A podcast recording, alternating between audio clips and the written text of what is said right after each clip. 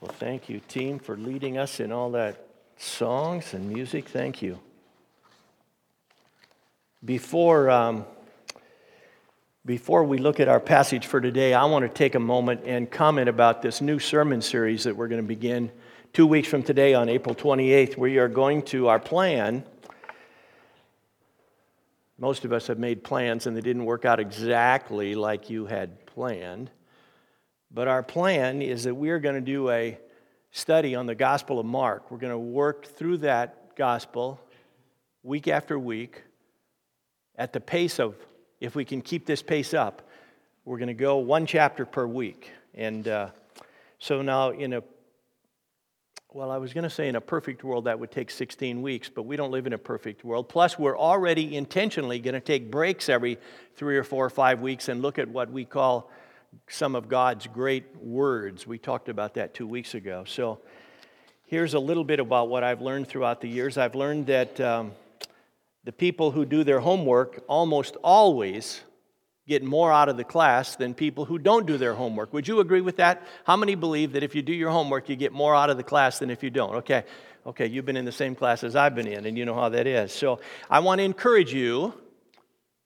This is just a word of encouragement. I want to encourage you to do your homework before you come to church, starting in two weeks. Now, your homework, it's not overwhelming.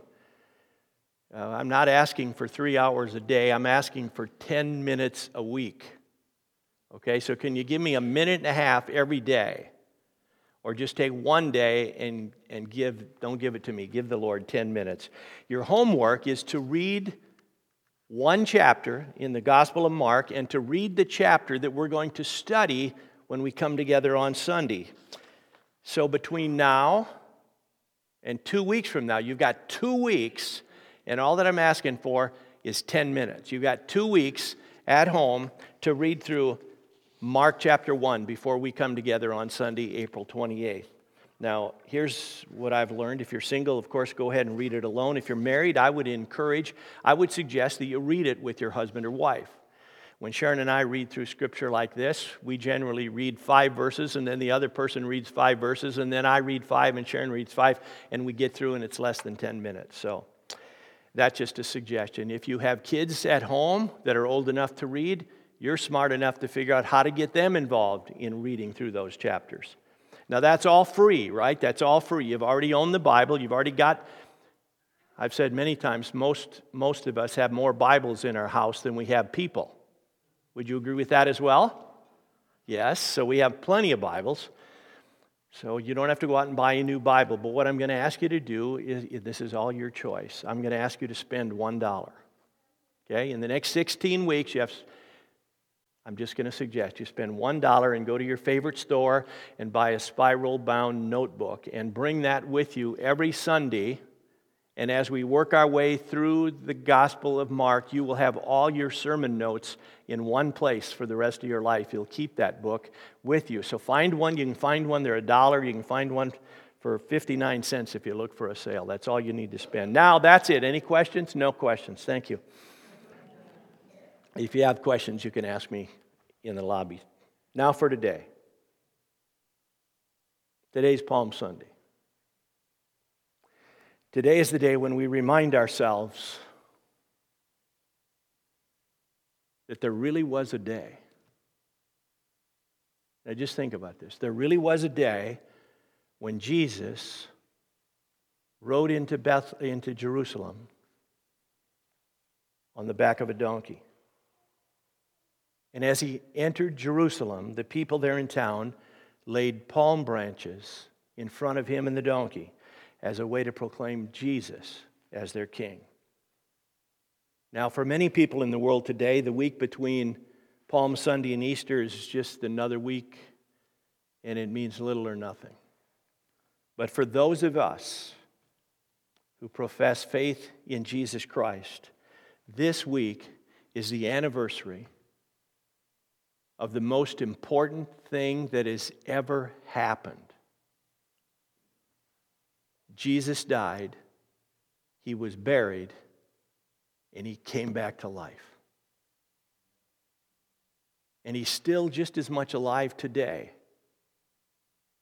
as he was that day in Jerusalem. Let me say that again. He's still just as much alive today as he was when he came out of the grave, out of that tomb in Jerusalem. Now, here's what I'd like to do take your Bibles, turn with me to John chapter 12. John chapter 12. That's our main passage for today. And if you're able, I'm going to ask that we stand. Let's all stand. If you're able, let's stand. And I will read the first 13 verses. You can just follow along in your Bible. I'll read the first 13 verses. John chapter 12. This is what God's Word, the inerrant, infallible, inspired Word of God, says, beginning in John 12, verse 1. Six days before the Passover, Jesus came to Bethany, where Lazarus lived, whom Jesus had raised from the dead. Here a dinner was given in Jesus' honor. Martha served, while Lazarus was among those reclining at the table with him.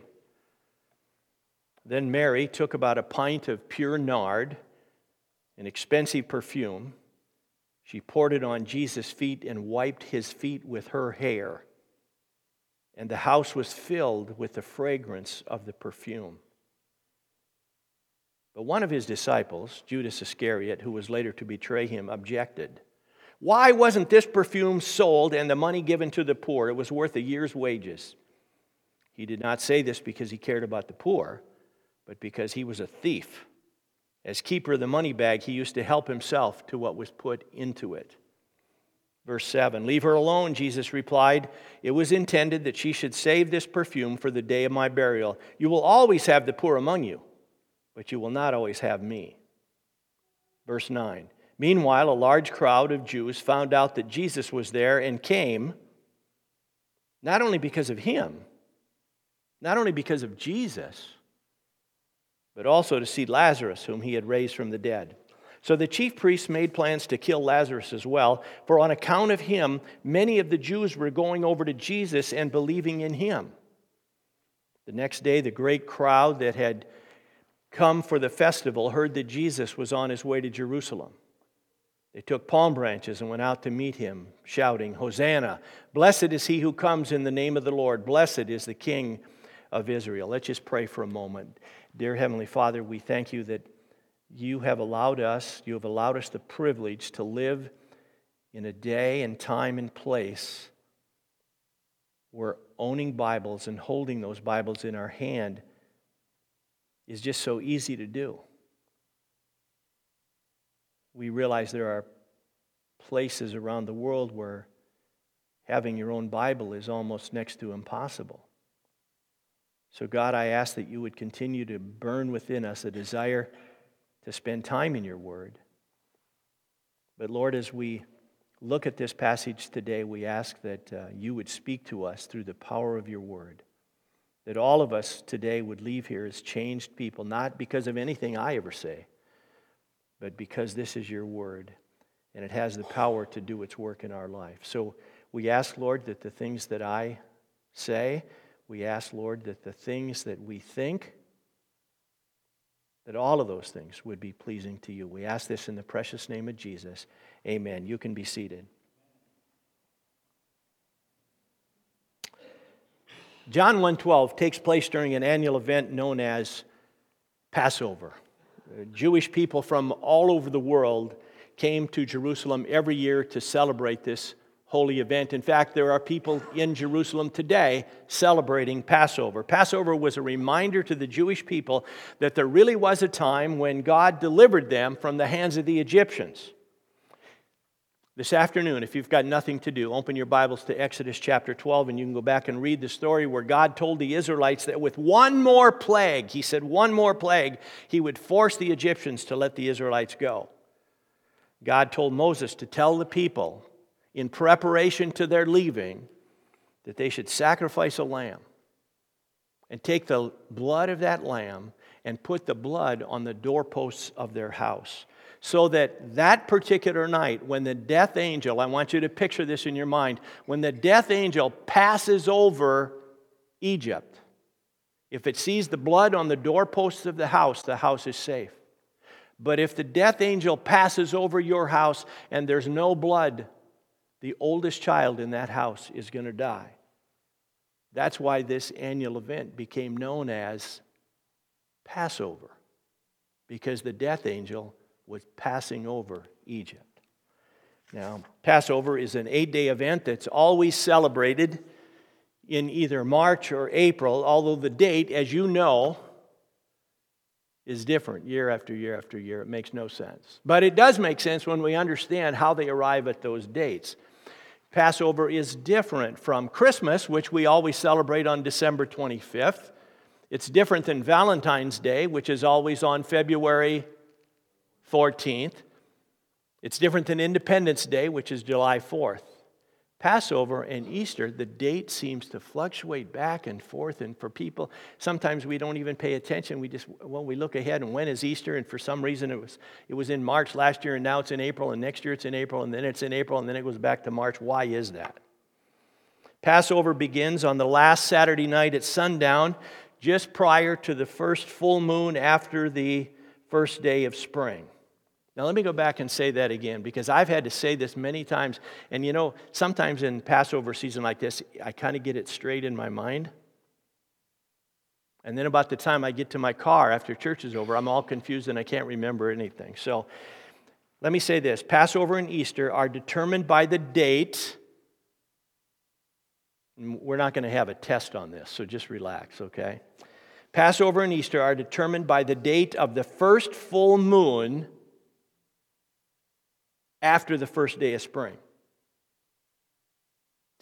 Passover begins on the last Saturday at sundown, just prior to the first full moon after the first day of spring. First day of spring is March 21st. In 2019, the first full moon after March 21st is going to happen on April 19th. Let me say that again. The first full moon after the first day of spring in 2019 is going to happen on April 19th. That'll be next Friday. Easter is always the first Sunday after the first full moon, after the first day of spring. Easter will be next Sunday, April 21st. Passover began last night at sundown, eight days before Easter. By the time we get to John chapter 12, if we're talking about dates, by the time we get to John chapter 12, Jewish people would have been celebrating Passover every year for 1,400 years. It was 1,400 years before John chapter 12 when the nation of Israel marched out of Egypt. And so, since Jewish people were encouraged to come to Jerusalem to celebrate Passover, Jesus and his disciples are headed to Jerusalem to celebrate Passover. The guy's name is Josephus. Josephus lived in the first century, and he was a historian. He's the guy, if you're wondering who the guy is, it's, he's the guy who took the time to write down details that happened in the first century. Josephus tells us that in the year when Jesus was crucified, there were, now think about this number. In the year when Jesus was crucified, there were 250,000 lambs offered as sacrifices during Passover. 250,000 lambs offered as sacrifices during Passover. That's a lot of lambs, right? That's a lot of sheep. That's a lot of shepherds out there in the fields keeping watch over their flocks at night. For Jewish people, for years, they had developed a tradition that when they traveled to Jerusalem to celebrate Passover, they would bring a lamb with them. But somewhere along the way, before Jesus came, somewhere along the way in this 1400 year time span, somebody came up with an idea it would be a lot easier and it would make a lot more sense if when we get to Jerusalem we could just buy a lamb instead of bringing one with us for days and days and days. And so that's how we ended up with all the problems of the buying and the selling in the temple when they're going and people wanted more money than this lamb was worth. And if you want that one, it's more money. And so what seemed like a good idea to begin with turned into be a bad idea. Let's look at a part of this passage from Exodus chapter 12. Now, I want you to have, have that number. How many lambs were sacrificed in the year Jesus was crucified? 250,000 lambs. Let's go back and read Follow along. Exodus 12, I'm going to read four verses. The Lord said to Moses and Aaron in Egypt, This month is to be for you the first month, the first month of your year. Tell the whole community of Israel that on the tenth day of this month, each man is to take a lamb for his family, one for each household. If any household is too small for a whole lamb, now let's just stop. In other words, if, you if you're going to roast a lamb, and your family isn't large enough to eat a whole lamb, you invite your neighbors to come over and share the lamb with you. Verse 4 If any household is too small for a whole lamb, they must share one with their nearest neighbor, having taken into account the number of people there are. You are to determine the amount of lamb needed in accordance with what each person will eat. Now, if each lamb was, on the average, prepared and shared as a meal by, let's just say 10 people, because it could have been 8, it could have been 10, it could have been 12, but if you're trying to do these numbers in your head, it's easier to multiply and divide by 10 than it is by 8 or 12. So let's imagine that each lamb would serve its purpose and would provide a meal for 10 people. Now remember, Josephus is the guy that told us there were 250,000 lambs sacrificed in the year when Jesus was crucified. You know what that means, don't you? That means that there must have been 2,500,000 people in Jerusalem that year if each lamb would provide a meal for 10 people. Now, on the surface, I mean, here we are on the other side of the world, 2,500,000 people in Jerusalem. That may or may not seem like a lot of people, but when we understand that the population of Jerusalem at that time was somewhere between 40 and 50,000, and now we've got 2 million 500,000 people in Jerusalem during Passover. Can you imagine the people in Passover? I mean, the whole town of Jerusalem is flooded with people. There is nowhere to stay, there's nowhere to stand. Everything inside the walls is completely full of people, and we probably have another million or more people standing outside Jerusalem just hoping they can sometime get inside the walls to see what's going on. That's the situation that we find in John chapter 12. Now, I want us to consider two questions, and then we're going to make an application. Here's the first question Why are there so many people? We have this town of 40,000. And now, even though it's Passover, they've never had this many people show up before. So, my question is why are there so many people this year? And the answer is John chapter 12, verse 9. I think it's on the screen. Meanwhile, a large crowd of Jews found out that Jesus was there and came, not only because of him, but also to see Lazarus, who had been raised from the dead. A large crowd was in town not just because of Jesus, but they came to see Lazarus who had been raised from the dead. If you want to draw a really big crowd, here's what you do you announce ahead of time that a special guest is going to be in town this week, someone who's already died and came back to life. And if you can pull that off, you will get people to come by the thousands, by the tens of thousands, because everybody wants to see this person who you claim has been dead but is now alive. But you know, this story in John chapter 12 is even bigger than that. Lazarus, Lazarus is not some guy who was over here at one of the hospitals in Sioux Falls and in the middle of surgery, his heart stopped and when surgery's all done, he claims that he died and he heard angels singing or he saw bright lights. And, and the doctor said, well, he was clinically dead for about 42 seconds, but he can't. That is not at all what this is like. I can't explain anything that happens over there at hospitals in 2019. I can't even begin to explain or even understand how you can die. Okay, that's another whole story. In this case, this is much bigger than that. Lazarus is a guy who died You got that? He died. And then, according to John chapter 11, verse 17, he was in the tomb for four days. And Jesus shows up at the tomb and he says, Lazarus, come forth. And Lazarus, the guy who has been dead for four days,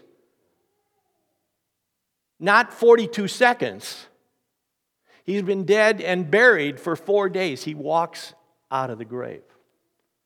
And if you go back and read John chapter 11, he's still got all the, he's still wound with what I would call gauze and cloth and all these things. Can you imagine? Can you even begin to imagine? When Jesus is standing there at the, at the entryway of that tomb, the reason he says, Lazarus, come forth, instead of just come forth, if he would have said, just come forth, everybody in the cemetery would have come forth. He says, Lazarus, come forth. He's been dead and buried for four days. And that's, that's why there's a large crowd in Jerusalem that day. They came to see Lazarus.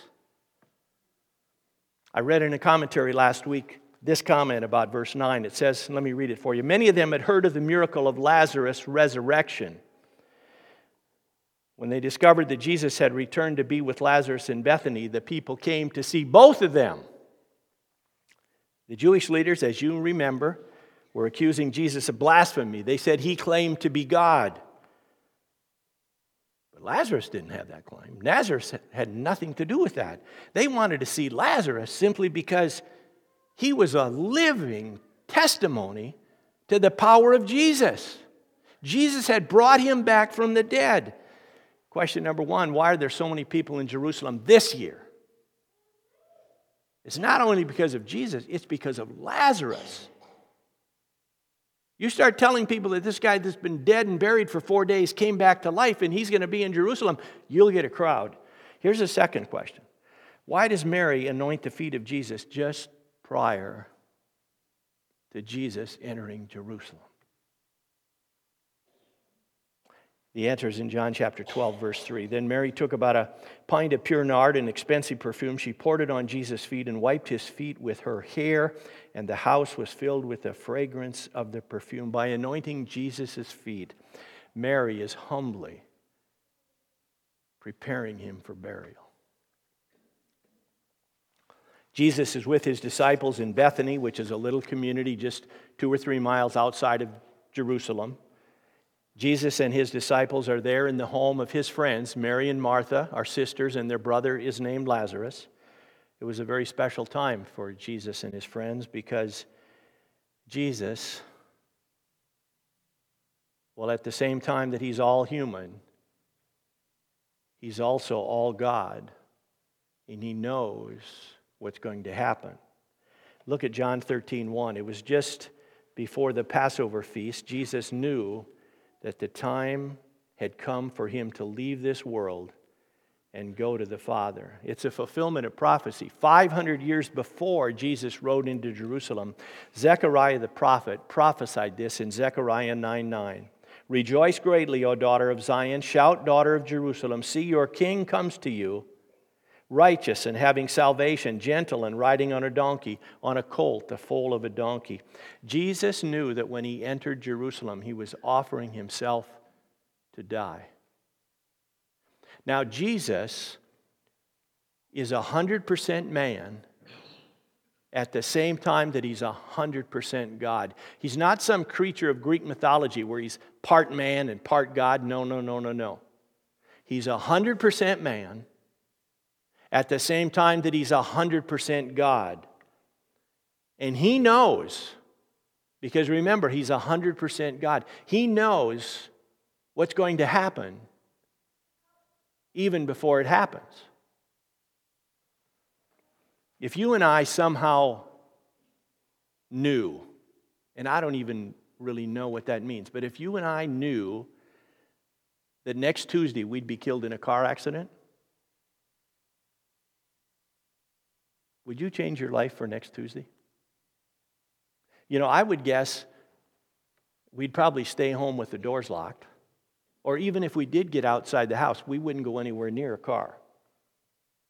If we somehow knew that next Tuesday we were going to be killed in a car accident.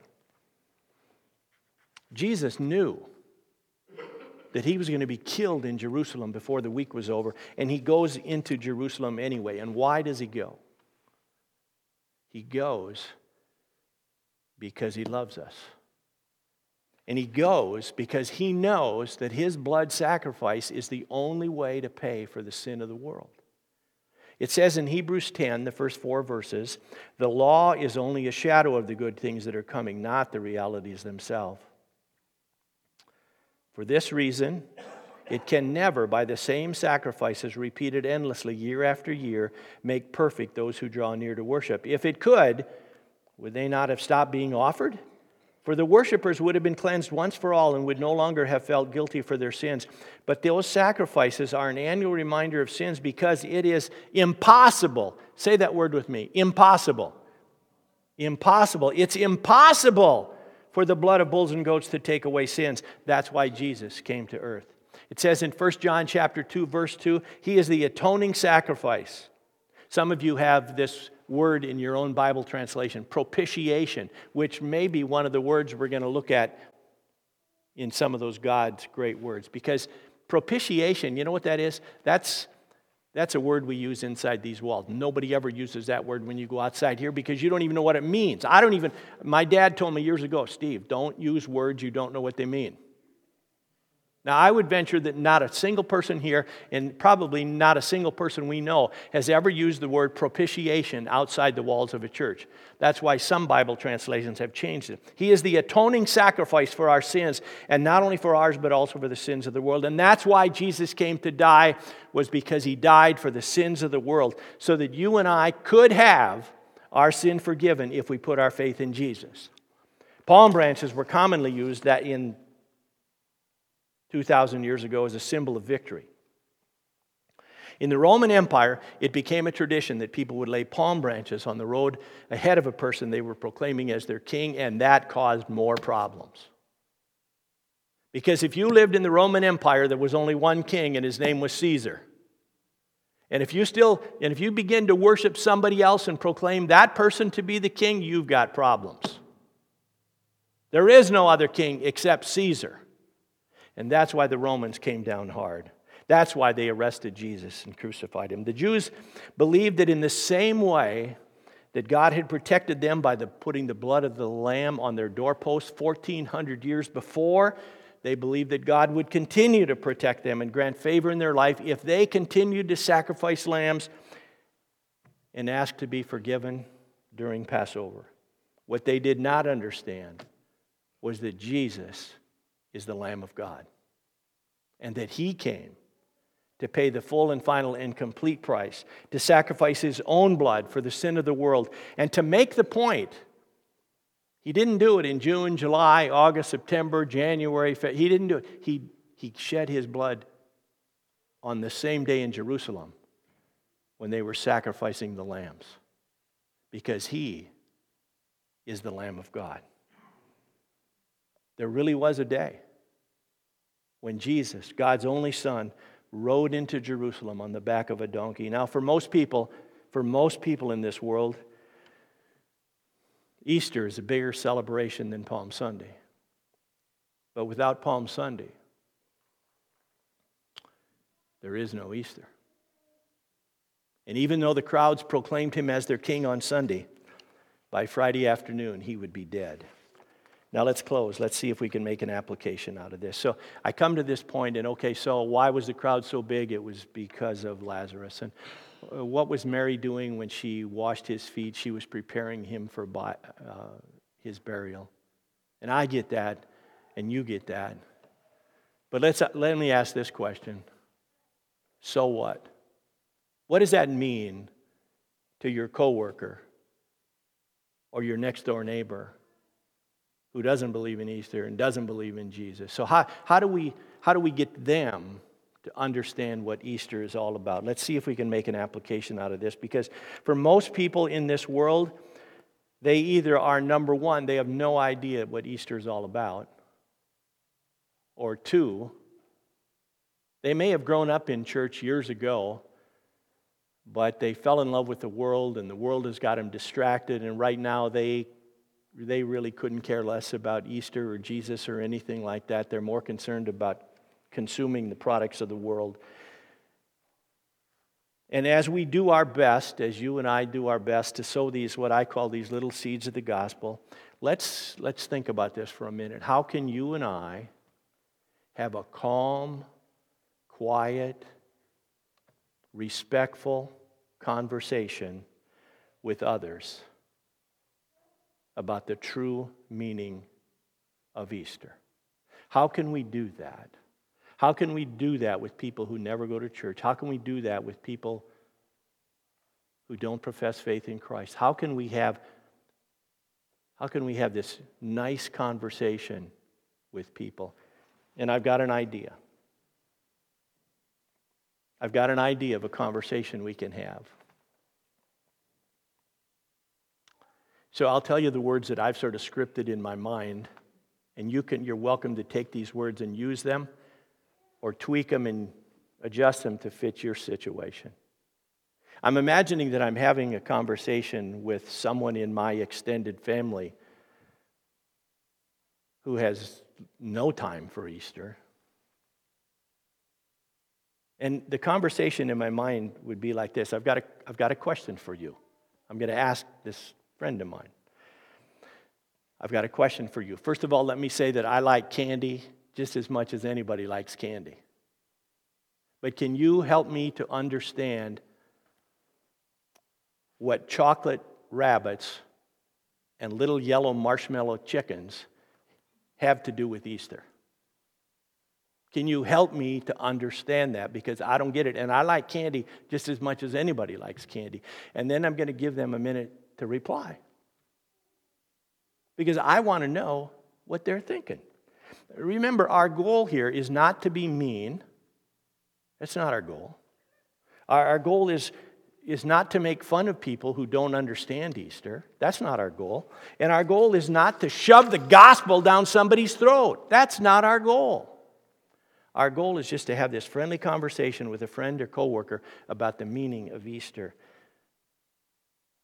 And may God bless you and give you the right words to use when you have that conversation in a respectful way. And may God bless you as you celebrate the resurrection of our Lord next Sunday. Sharon and I will be back in two weeks. We already had plans to be gone next weekend. And then we will be here every week for the next six or seven or eight weeks in a row, and we're looking forward to that. So may God bless you as you attempt to have those conversations with people who have no understanding about Easter. Let's close in prayer. Let me read a verse from Jude, and then I'll pray. Now, to him who is able to keep you from stumbling and to present you before his glorious presence without fault and with great joy to the only God, our Savior, be glory, majesty, power, and authority through Jesus Christ our Lord, before all ages, now and forevermore. Amen. And God, we ask that you would go with us. Lord, I pray for these friends here at Crosspoint as, as they attempt to have these just peaceful, loving conversations with people who are confused about Easter. Help all of us to be able to say the right words and to be respectful of other people's opinions. And Lord, we just ask that the little seeds of the gospel would begin to grow as we attempt to do our best to be the aroma of Christ. We thank you for sending Jesus, who loved us and went to the cross to shed his blood for our sin. It's in Jesus' name we pray. Amen.